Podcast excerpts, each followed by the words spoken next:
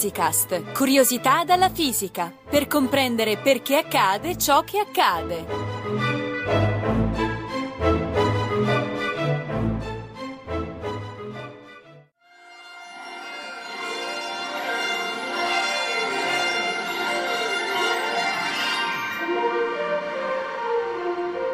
Ci sono personaggi che hanno contribuito in modo straordinario al progresso delle conoscenze e che merita sicuramente ricordare. Fra questi spicca una donna eccezionale, Marie Curie, a cui dedichiamo la puntata di oggi. Ce ne parla Giovanni Vittorio Pallottino, già docente del Dipartimento di Fisica della Sapienza Università di Roma.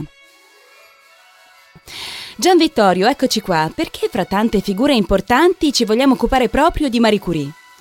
Per le sue straordinarie doti umane di impegno, sacrificio e disinteresse da un lato, e dall'altro per i suoi eccezionali contributi scientifici, che aprirono orizzonti totalmente nuovi nell'esplorazione dei fenomeni della radioattività e che nel giro di pochi anni la portarono a conseguire ben due premi Nobel. Mm. Ecco, come inizia la sua storia? Come mai lasciò la Polonia, la sua terra natale, per la Francia? La vita di Marie Sklodowska, questo è il suo cognome di origine, uh-huh. fu tutt'altro che facile. Sì. Nata a Varsavia nel 1867, dimostrò sin dall'infanzia uno straordinario interesse per le scienze. Ma a quel tempo la Polonia era sotto il dominio russo e le donne non erano ammesse all'università. Mm. Maria allora frequentò per qualche tempo una università clandestina gestita in segreto dai patrioti polacchi. Poi però decise di emigrare a Parigi per studiare alla Sorbona, dove riuscì, nonostante le forti difficoltà economiche in cui si trovava, a conseguire la laurea, prima in fisica e poi in matematica. E fu ancora a Parigi che conobbe e sposò Pierre Curie, un fisico ben noto per i suoi studi sul magnetismo e per la scoperta della piezoelettricità. Piezo che? E poi che cosa c'entra con la radioattività? Cosa c'entra lo vedremo presto. Quanto alla piezoelettricità, si tratta di una particolare proprietà di certi cristalli, sia naturali come il quarzo, sia artificiali, che quando vengono deformati, per esempio premendoli, generano cariche elettriche di segno opposto ai loro estremi, cioè producono una tensione elettrica proporzionale alla deformazione, che è sempre una frazione piccolissima della dimensione del cristallo. L'aspetto interessante è che avviene anche l'opposto, cioè applicando una tensione ai loro estremi, questi cristalli si allungano e si accorciano. Si capisce quindi che i cristalli piezoelettrici trovano molti impieghi pratici. Uh-huh. Per esempio vengono usati nei microfoni, oppure come generatori degli ultrasuoni usati per fare le ecografie. E la radioattività? Beh, qui occorre un breve richiamo di quanto detto nelle puntate di Physicast che abbiamo dedicato a questo argomento. Sì. Ricordiamo infatti che nel 1896 il fisico francese Henri Becquerel uh-huh. aveva scoperto che i sali e i minerali di uranio emettevano una radiazione sconosciuta. Questa si manifestava producendo calore e poteva impressionare a distanza una lastra fotografica attraversando anche un foglio di metallo. Uh-huh. Becquerel trovò poi che un gas non conduttore attraversato da questa radiazione poteva condurre l'elettricità. Sì. Ciò significa, detto in termini moderni, che la misteriosa radiazione aveva potere ionizzante, mm. cioè strappava elettroni agli atomi del gas producendo particelle cariche. Elettroni liberi dotati di carica elettrica negativa e atomi ionizzati, ossia ioni dotati di carica positiva. E proprio la presenza di queste cariche rendeva conduttore il gas irradiato. Ma veniamo a parlare di Marie Curie, appunto.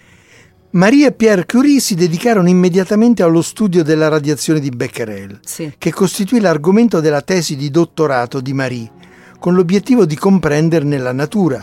E in seguito fu proprio Marie Curie a coniare il termine radioattività per denominare questo tipo di fenomeni.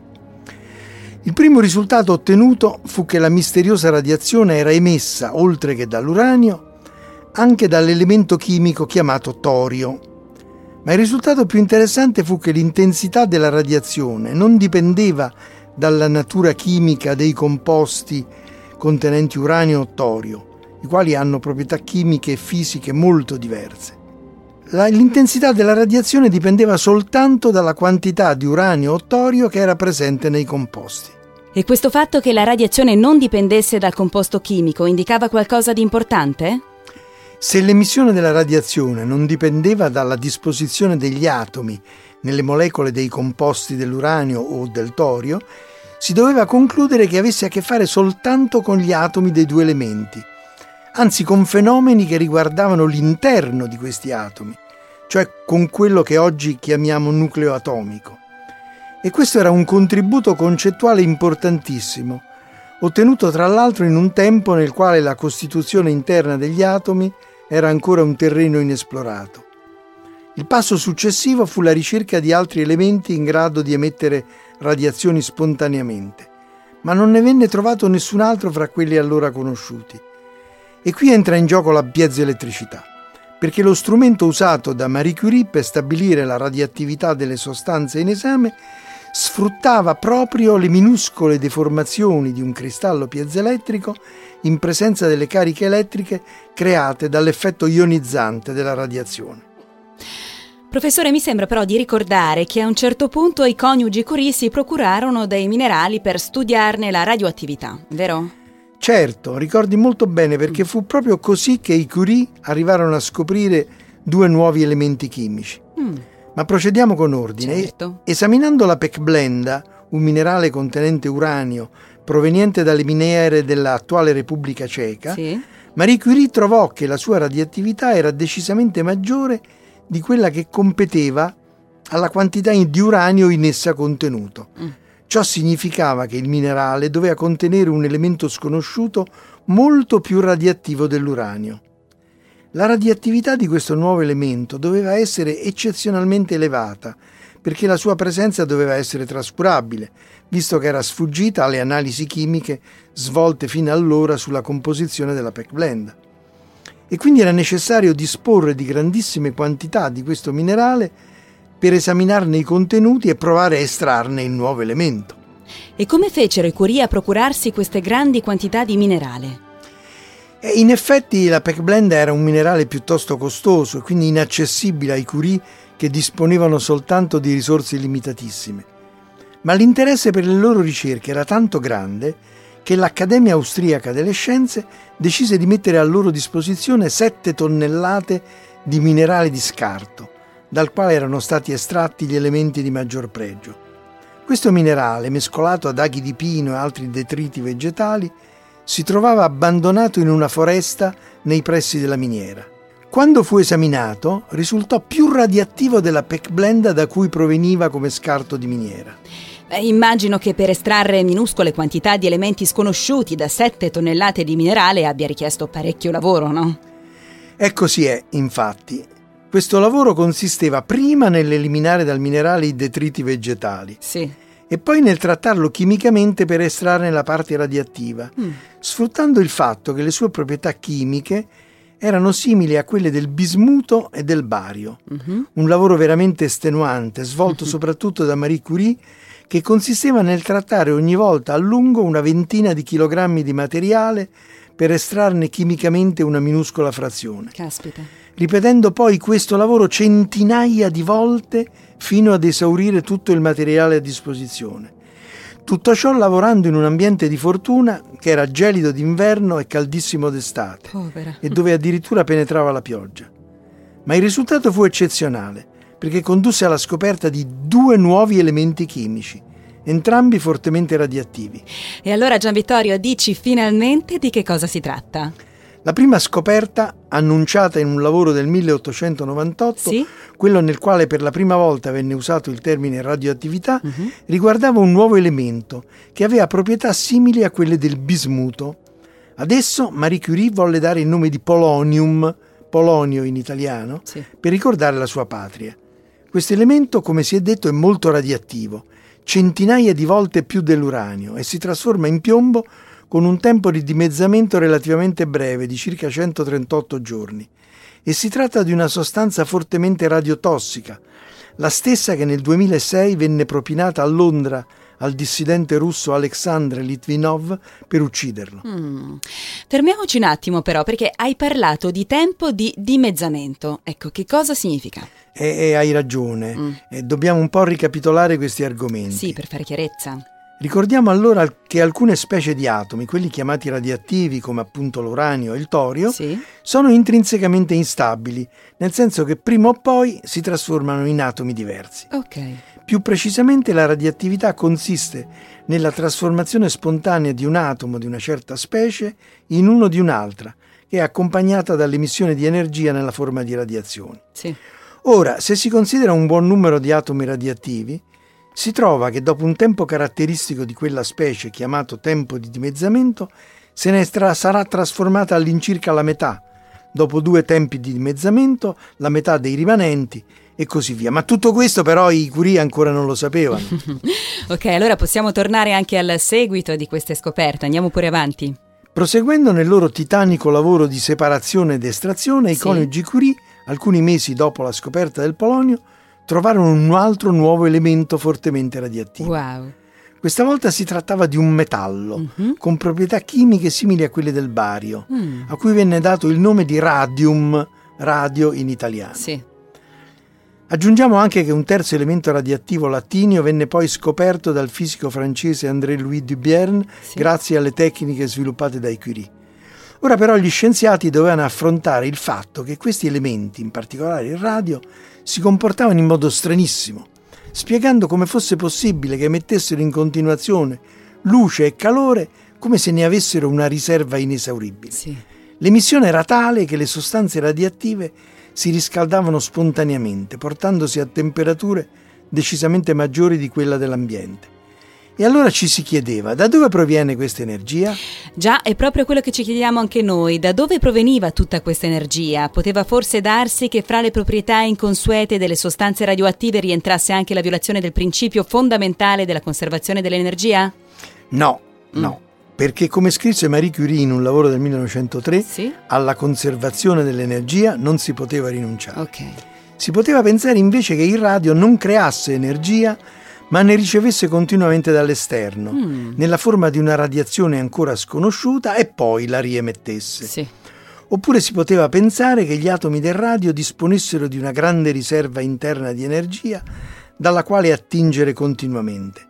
Ma allora, come scrisse ancora Marie Curie, siamo portati a credere che questa sostanza non resti immutata come ci appare, ma sia sottoposta a cambiamenti estremamente lenti. Sì. E proprio in questo si trovava la spiegazione, cioè nella graduale trasformazione del radio in altri elementi con una perdita di massa corrispondente all'energia sviluppata, come si capì meglio in seguito sulla base della famosa equazione di Einstein riguardante l'equivalenza di massa ed energia, alla quale abbiamo dedicato la puntata intitolata E uguale mc quadro. Sì. Del resto, la breve vita dei campioni di Polonio dimostrava che gli atomi delle sostanze radioattive subivano qualche trasformazione e che questo imponeva di abbandonare l'ipotesi dell'invariabilità degli atomi che a quel tempo era un fondamento della fisica. Molto molto bene, professore. Però non ci hai detto nulla sui riconoscimenti ottenuti dai Curie, per esempio, a proposito dei premi Nobel. Vogliamo dire qualcosa? Certo, proprio nel 1903 la scoperta e gli studi sulla radioattività portarono l'assegnazione del premio Nobel per la fisica allo scopritore Becquerel, Mm. a Marie Curie e a Pierre Curie. E Marie Curie fu la prima donna a ricevere questo premio. Wow, grandiosa. In effetti, però, la proposta iniziale dell'Accademia svedese delle scienze Sì? prevedeva di premiare soltanto Becquerel e Pierre Curie. Caspita. Ma Pierre, che ben conosceva il contributo essenziale di Marie, Esatto. suggerì all'Accademia di includere, di includere anche lei tra i vincitori. Sì. Marie Curie conseguì poi un secondo Nobel nel 1911, questa volta per la chimica, come scopritrice di due nuovi elementi chimici. Sì. E in effetti nei procedimenti per estrarre e isolare il polonio e il radio, i Curie, in particolare Marie, avevano utilizzato tecniche chimiche molto raffinate. In quest'ultima occasione Pierre Curie, che era scomparso qualche anno prima, non poté figurare tra i vincitori in base alla regola per cui il premio può essere assegnato soltanto a persone viventi. Ricordiamo anche che Marie Curie in quegli anni fu chiamata a insegnare alla Sorbona e anche qui fu la prima donna a ricevere questo prestigioso incarico. Molte volte prima donna, dunque. A questo punto mi viene però in mente un quesito che mi pare piuttosto importante. I coniugi Curie e gli altri sperimentatori del tempo si erano accorti o no della pericolosità delle sostanze radioattive? Precisiamo innanzitutto che queste sostanze sono effettivamente pericolose per la salute soltanto quando sono fortemente radioattive. Ok. Per esempio noi viviamo tranquillamente anche se il nostro corpo contiene una non trascurabile quantità di elementi radioattivi, come del resto avviene in tutto quello che ci circonda, incluso il cibo. Sì. E di questo ne abbiamo parlato diffusamente Esatto. in una puntata precedente. Ma la mia risposta al tuo quesito è no. I Mhm. primi sperimentatori non conoscevano gli effetti sulla salute delle sostanze fortemente radioattive, sicché le maneggiavano senza precauzioni e del resto si trattava di pericoli invisibili, perché tali sono le radiazioni che esse emettono. Questa scarsa attenzione in realtà durò per parecchi decenni. Era così anche all'epoca della famosa vicenda dei ragazzi di via Panisperna, Sì. negli anni 30 del secolo scorso, come ci raccontava il grande Edoardo Amaldi. Ecco, capisco che questa disattenzione da parte dei primi sperimentatori era praticamente inevitabile, ma poi ci furono delle conseguenze? Altro che le conseguenze ci furono, e anche gravissime. Per esempio Marie Curie, nell'ultima parte della sua vita, fu colpita da una anemia aplastica, Accidenti. della quale morì nel 1934, Sì. quasi certamente contratta a causa della sua prolungata esposizione alla radioattività. Mhm. E alla morte di Pierre Curie in un incidente stradale avvenuto nel 1906 Mm. contribuì certamente lo stato di profonda debolezza nel quale egli si era venuto a trovare a causa delle radiazioni. Caspita. Tempo prima lo stesso Pierre Curie si era procurato una forte bruciatura su un braccio dove aveva tenuto per alcune ore un campione di sali di uranio per studiarne gli effetti.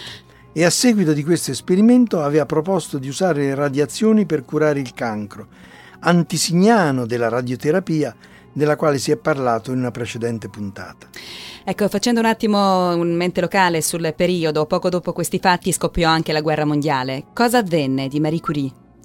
Siamo nell'estate del 1914. Sì. Poco dopo l'inizio del conflitto, le truppe tedesche cominciano a marciare verso Parigi. Il primo pensiero di Marie Curie è quello di porre in salvo i campioni di radio che aveva messo da parte per continuare le sue ricerche, portandoli a Bordeaux, lontano da Parigi. Subito dopo ella si mette a disposizione del governo per sfruttare le conoscenze scientifiche sui raggi X negli ospedali militari. Sì.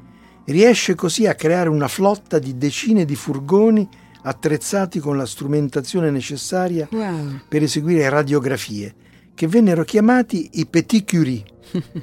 Nonostante le sue precarie condizioni di salute, impara a guidarli e con uno di essi, dopo aver seguito un corso di anatomia, nell'autunno del 1914 si reca al fronte. Qui presta la sua opera in prima persona, salvando un gran numero di vite grazie alla rapidità con cui i raggi X consentivano di localizzare le schegge dei proiettili nei feriti. Ma va menzionata anche un'altra sua opera, quella relativa all'impiego del radon. Non c'è che dire, una donna sicuramente di grande coraggio.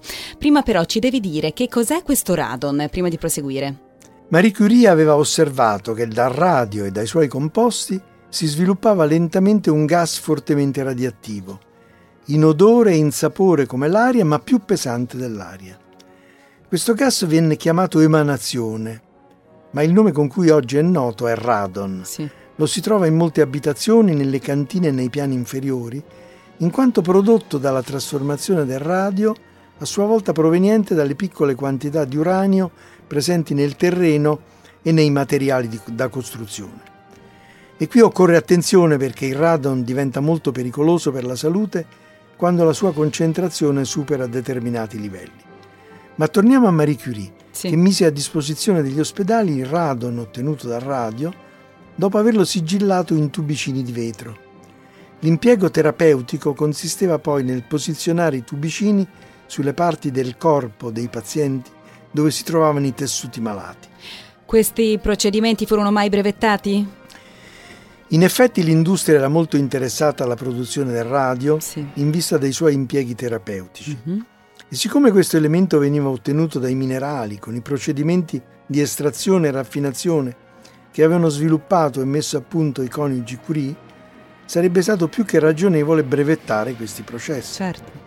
Ma Marie e Pierre non vollero farlo perché erano entrambi degli idealisti e infatti fornirono alle industrie interessate tutte le indicazioni necessarie a produrre il radio dal minerale. con la stessa generosità con cui più volte fornirono preziosi campioni radioattivi ai colleghi impegnati nelle ricerche sulla radioattività. E per quanto riguarda invece il famoso Institut de Radium? Questa istituzione, in seguito chiamata Istituto Curie, sì? è un centro di ricerca di altissimo livello che fu creato da Marie Curie per svolgere ricerche sui due fronti della fisica della radioattività e degli impieghi terapeutici, a tale scopo avvalendosi anche di un ospedale specialistico. Sì.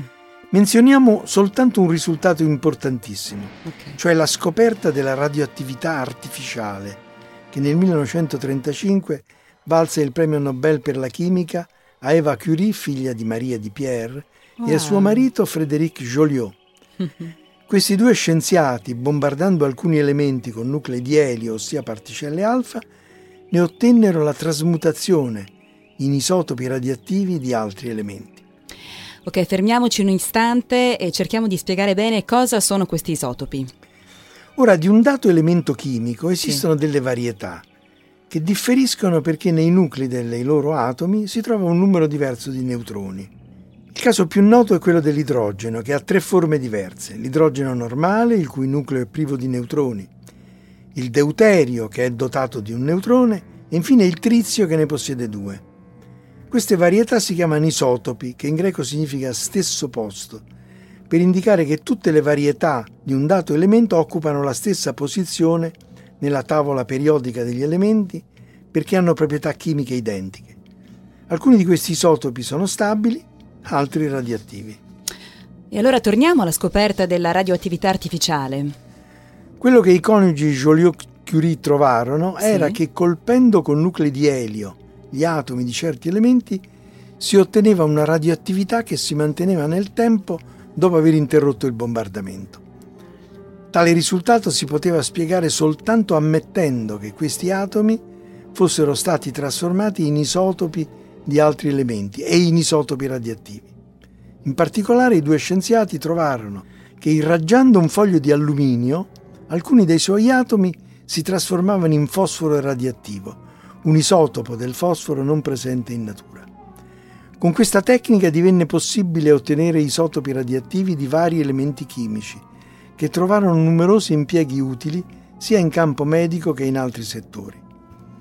E qui va menzionato il fatto che non è facile ottenere l'urto fra un nucleo d'elio e un altro nucleo atomico, dal momento che sono entrambi carichi positivamente e quindi tendono a respingersi. Mhm.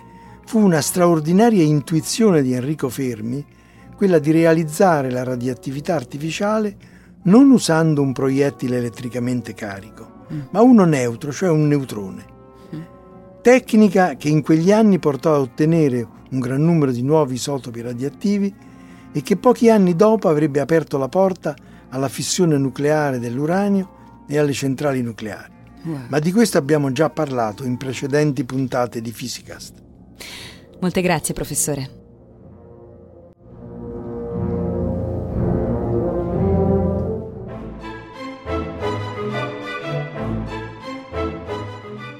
Physicast è un podcast in cui docenti universitari e ricercatori parlano di fisica con il linguaggio di tutti i giorni. Realizzato da Riccardo Faccini, Gianluca Licausi, Giovanni Mazzitelli e Giovanni Organtini, con la collaborazione di Chiara Piselli e Carlo Mancini, la regia di Antonella Bartoli ed Edoardo Massaro e il supporto dell'Associazione Frascati Scienze di Radio Sapienza. Tutte le puntate e altre informazioni sono consultabili su www.radioscienza.it slash physicast. Commenti e spunti su possibili argomenti di interesse sono per noi preziosi, dunque potete contattarci a physicast-radioscienza.it.